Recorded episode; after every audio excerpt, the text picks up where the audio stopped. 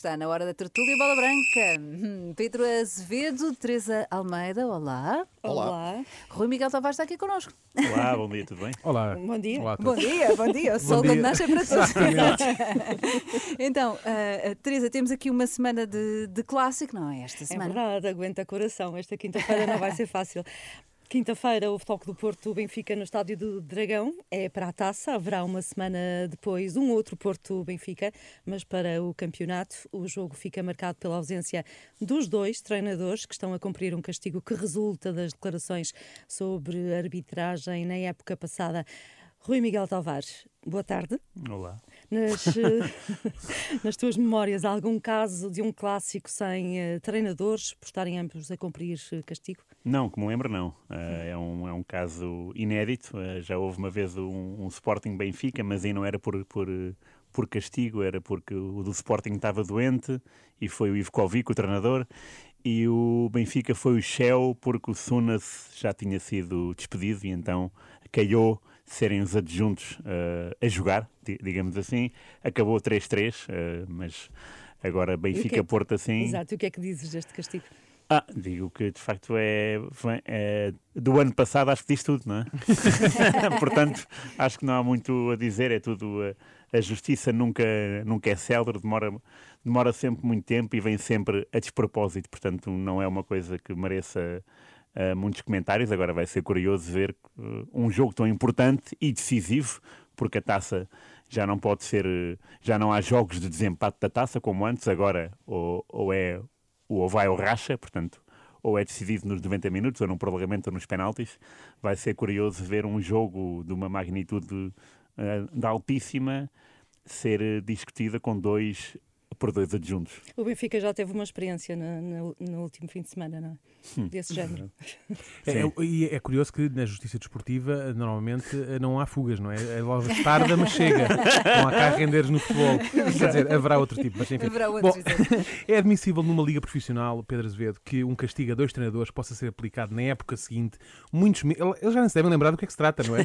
São muitos, tantos meses depois das infrações alegadamente cometidas. Eu acho que tanto não é admissível como não beneficia o prestígio da competição. Eu vou ser muito crítico, mas atenção, vou deixar aqui uma solução para o problema.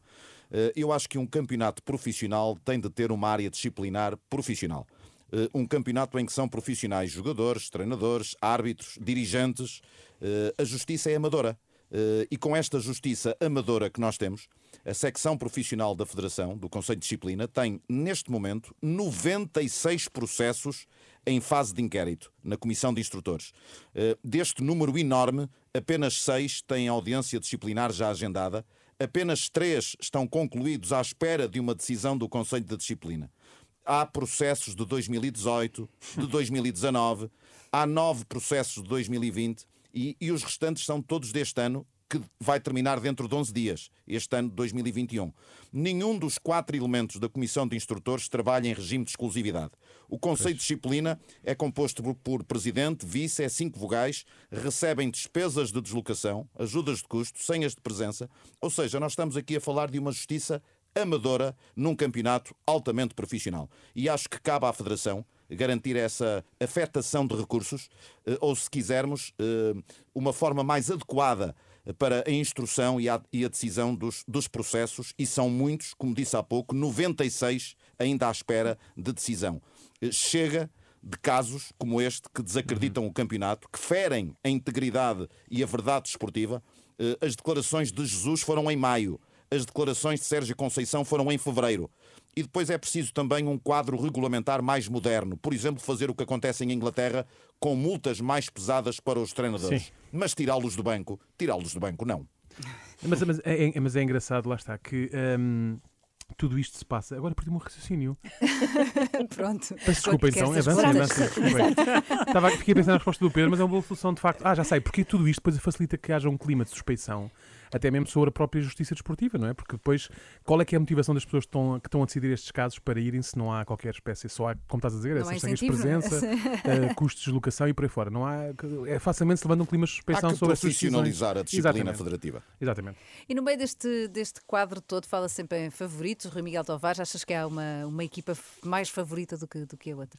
Sim, uh, por jogar em casa, uh, o Porto tem um ligeiro favor favoritismo, uh, acrescido ao facto de o Benfica não ganhar ao Porto há seis jogos seguidos. O que é uma, uma proeza assinalável, tendo em conta que é o Benfica, que é uma equipa que de facto gasta muito dinheiro, Uh, tem um treinador que também é gastador uh, e, e, tem, pronto, tem a massa adepta, a massa humana, os recursos humanos, tem mais recursos humanos que o Porto e mesmo assim não ganha seis jogos. A última vitória foi em março de 2019, no Dragão, curiosamente, 2 a 1 na altura do Bruno Lage, foi aquela reviravolta dos golos do João Félix e do Rafa. Estava lá. Uh, okay, muito bem. e a verdade é que daí para cá, seis jogos com quatro derrotas e dois empates, não é abonatório o Benfica, se não passar no Dragão, vai acumular o sétimo jogo e vai igualar uma, a pior série de sempre em jogos com o Porto, sendo que depois daqui a uma semana tem outro jogo com o Porto. Portanto, é uma situação bastante delicada.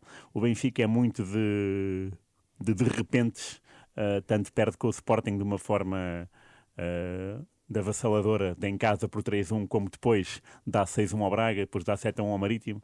Uh, portanto, é uma equipa que ainda não, não se encontrou em definitivo, ou seja, não é uma equipa. Uh, aquilo são bons jogadores, de facto. Nota-se que quando estão todos ou quase todos em dia, sim, aquilo resulta muito bem, mas não é uma equipa fidedigna. Não é um. Nesta altura, não é um Sporting.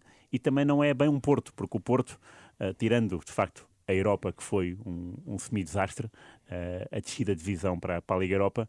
A verdade é que o Porto no campeonato ainda não perdeu nenhum jogo e está bastante, bastante confiante. Agora, se me perguntas uh, em matéria individual, uh, do guarda-redes ao avançado, a matéria de recursos humanos e, e, de, e, de, qualidade técnica, o Benfica tem um ligeiro ascendente. Mas isso uh, conta pouco porque às vezes conta mais a fúria de vencer. E a fúria de vencer, neste momento, atribuo essa, essa qualidade ao Porto. E, e noto que o Porto tem mais querer do que o Benfica. É, por isso é que digo que o Porto é favorito. Mas, obviamente, isso não significa nada. E o Benfica até pode ganhar os dois jogos.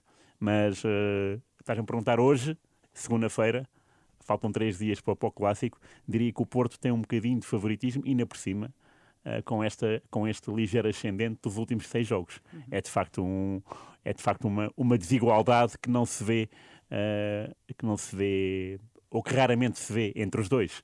Ganha um, ganha outro. Né? Desta vez não, seis jogos é pesado. E três, esta semana também temos o, o, Sporting, não é? Contra o Casa Pia. É verdade. o Sporting joga quarta-feira com o Casa Pia. Uh, Rui. Vou lá estar. o Sporting, uh, já sabemos, vem de 10 vitórias ah, consecutivas, uhum. ou seja, está fortemente estimulado Sim. para este jogo. Não sei se seria necessário, mas uh, o jogo entre estes dois emblemas tem algum peso histórico? Sim, é um jogo muito interessante. Uh, primeiro, pertencem, pertencem um, os dois jogaram no campeonato 38-39, é, é, a referência histórica é esta, portanto já não jogam de, desde o do ano de 39, acho que nenhum de nós era nascido, acho eu. Uh, e portanto já foi, já foi há muito tempo e, e o outro apontamento histórico é o, é o regresso do Ruben Amorim a uma casa onde ele começou. Portanto, tem este lado sentimental. Uh, já para não falar, claro, que é, uma, que é uma equipa de segunda com uma de primeira. Isso traz sempre outro, outro, outro elan à competição. Uh, e já agora, acrescente que uh, o jogo grande da, da taça é o Lessa contra o Paredes, né? que são duas equipas do terceiro escalão e vai ser muito interessante ver quem é que vai passar para estar presente no sorteio.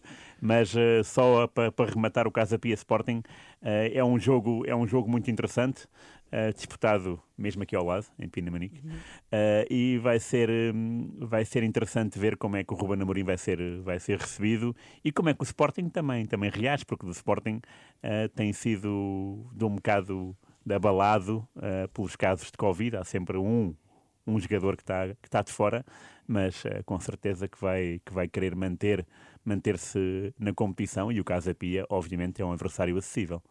E o Sporting, pelo momento que atravessa, pode acreditar que é um favorito claro no jogo com o Casa Pia, Pedro?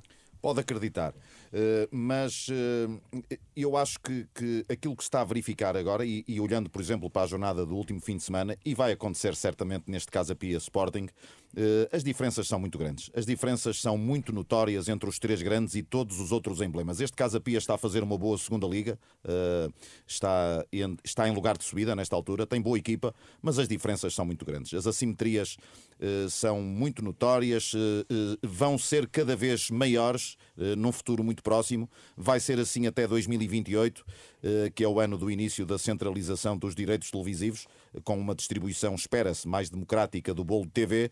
Eh, mas até lá, e a começar por o que já se está a verificar nesta temporada e ainda mais, eh, certamente, eh, na próxima, em que Benfica e Sporting vão estar a receber mais receitas de Champions, vão aos oitavos de final. O Porto pode ir longe na Liga Europa e também já faturou este ano uma fatia considerável na Liga dos Campeões. Eu penso que estas diferenças estão cada vez mais acentuadas. O fosso é cada vez maior entre os três grandes e os outros emblemas do futebol português. Concordas também, Rui Miguel? o campeonato são assim os três grandes e depois a seguir os outros? Sim, já há muito tempo que isso, que isso acontece, há muito tempo em, em matéria histórica e uh, no que diz respeito a esta época, o, o dia em que o Benfica ganhou 6-1 ao Braga foi de facto o dia em que desmascarou tudo. Uh, em que de facto percebeu-se que o Braga, que é a quarta força, uh, não, ti, não, não tinha andamento para, para os três grandes. Esta jornada é mais um claro indício uh, disso mesmo. e o curioso é que cada, cada grande tem a sua tem a sua postura em campo e a sua, a sua forma de jogar muito própria. Uh, já falei aqui do Porto e do Benfica, do Sporting é um, também já falei, é um, é um caso mais, mais uh, esquisito, porque o Sporting raramente consegue fazer uma época seguinte à do título tão boa como, como a anterior. E a verdade é que o Ruben Amorim está a mudar isso tudo. O próprio discurso do Ruben Amorim é um discurso positivo, o que, o que, o que acentua que o futebol não é, uh, pode não ser um, local para, para declarações bélicas e para, e para disparates, uh, pode ser uma, uma uh, pode, pode haver um, um, treinador saudável com um discurso porreiro e a equipa continua a ganhar. e este é o, é, o, é o sentimento que o Sporting tem transmitido esta época, tanto no campeonato como na, na Europa. Porto e Benfica são diferentes neste caso. E há uma grande diferença entre eles os três e, uh, e os e outros. Houve, houve épocas em que o Sporting acabava em quarto, Uh, nos anos 80 e 90, mas, mas agora não. Agora, de facto, nota-se que, que, os três uh, estão para, para, para ficar e durar. Não sei se, se até 2028 Uh, espero que não. espero que seja antes. O mundo do futebol também é assim feito de, de incertezas e de insólitos, não é, Daniel? Então, o que é, que é verdade. esta semana? É verdade. A recém-empossada presidente do Palmeiras, Leila Pereira, passou por, de facto, por um momento insólito. Ela, nas primeiras, nas primeiras horas do mandato, viu o seu CPF, que é um cadastro de pessoa física, uma espécie uma identificação que permite fazer uma espécie de MBWay, vá, falamos assim, que permite que as pessoas possam transferir dinheiro. Ora, aproveitando isto, os adeptos do Palmeiras, um, eh, que, do qual, o qual é treinado pelo nosso Abel Ferreira, pelo português Abel Ferreira, começaram a enviar dinheiro para a dirigente com um pedido: contratar um novo ponta de lança. Portanto, havia houve aqui uma, uma, uma recolha de fundos, exatamente, para, para eles contratarem um novo ponta de lança. A, a Presidente agradeceu e achou muita piada e agradeceu tudo. Disse apenas que ia pegar no dinheiro que estava a receber dos adeptos, ia canalizá-lo para o clube e não ficar para ela, como é óbvio. Agora, se isto vira moda cá em Portugal, já estou a ver, tipo ui, ui. Rui Costa, Pinta Costa e Frederico Varandas a publicarem os seus números de Amberway para que possamos nós também contribuir para a aquisição do, naquele, no mercado de inverno. Fazer alguns donativos. É? Exato, depois podia dizer: olha, o, o pé do ponta de lança do Benfica ou do Sporting do Porto é meu. Mais nada. Bom, estamos então em condições de terminar este jogo. Obrigada, Rui Miguel Tavares. Marcamos encontros na próxima semana, a última Até para a semana. Até para a semana. Até para a semana. Até para a semana.